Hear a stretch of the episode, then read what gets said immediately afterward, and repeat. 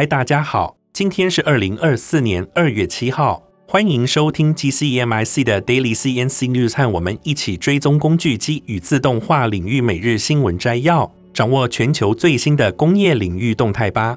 那今天这集的 AI 语音由优声学进行合成并赞助播出。在我们请 AI 小姐为我们阅读今天的新闻之前，先帮我们按下订阅，开启小铃铛。这样每天早上就可以收听到最新的消息哦。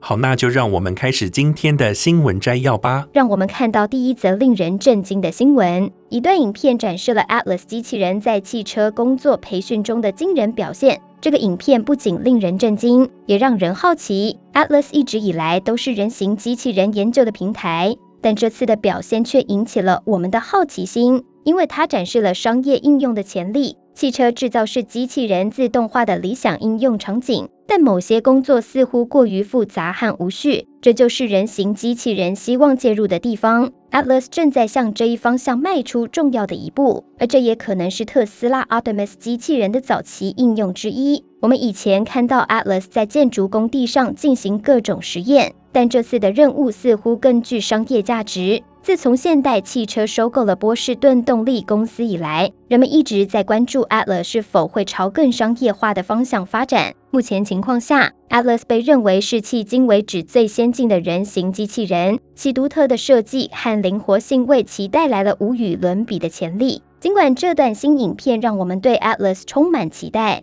但我们也要记住，它目前还只是一个测试平台。并不是为大规模商业应用而设计的。但如果波士顿动力公司真的打算将人形机器人投入商业应用，我们可能会看到设计上的进一步改进。那接下来第二则的新闻，我们要聊的是特斯拉最新的动向。特斯拉最近宣布将投资五亿美元用于安装一个超级计算机，这个计算机将用于在他们的超级工厂训练人工智慧。这项消息绝对令人振奋。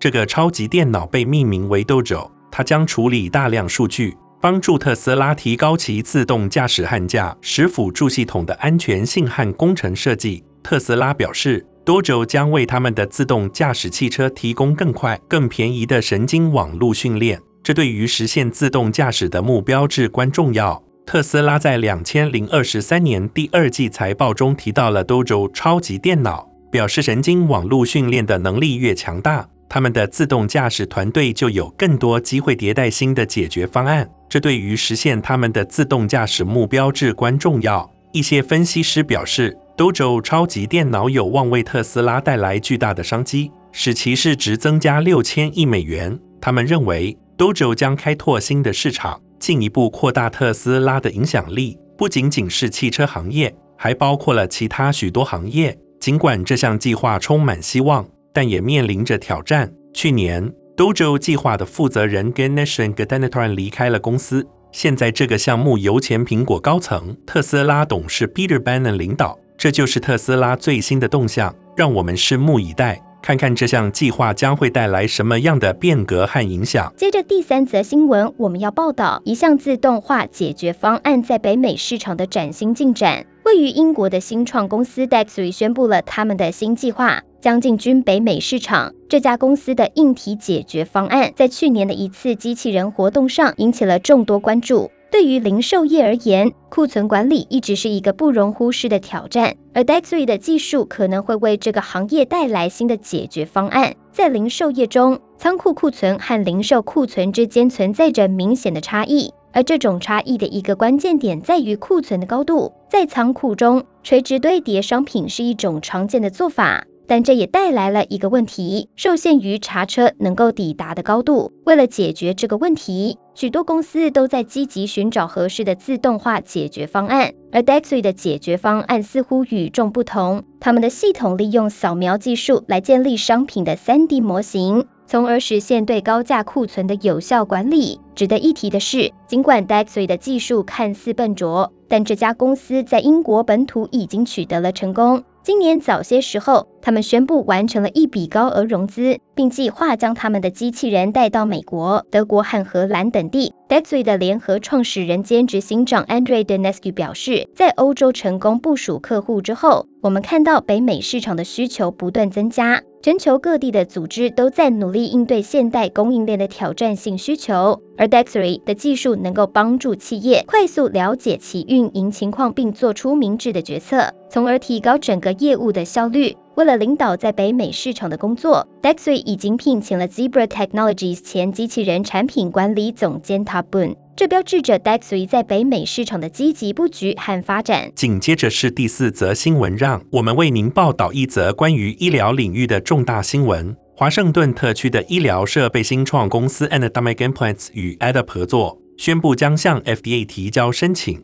已获得世界上首个 3D 列印脚趾关节植入物的 510K 许可。这项合作意味着骨科领域可能迎来一次重大进步。特别是考虑到此类植入物已经取得了一定的成功，Anatomic Implant 率先开发了一种革命性的直指 MTP 关节置换术，采用了先进的钛 3D 列印技术。这种植入物以无与伦比的精确度复制了人体解剖结构，针对大脚趾底部的第一个 MTP 脚趾关节。这个关节往往是容易患骨关节炎的部位。尽管全球每年有超过五亿美元的市场需求。但目前治疗关节骨关节炎的有效产品相对缺乏，这主要是因为许多设计并不能促进骨骼向内生长，进而导致植入物被身体排斥。为了解决这一问题，Anatomic Implants 与 Addap 携手合作，将多孔结构纳入植入物的设计中，以促进骨整合，最大程度地降低排斥风险。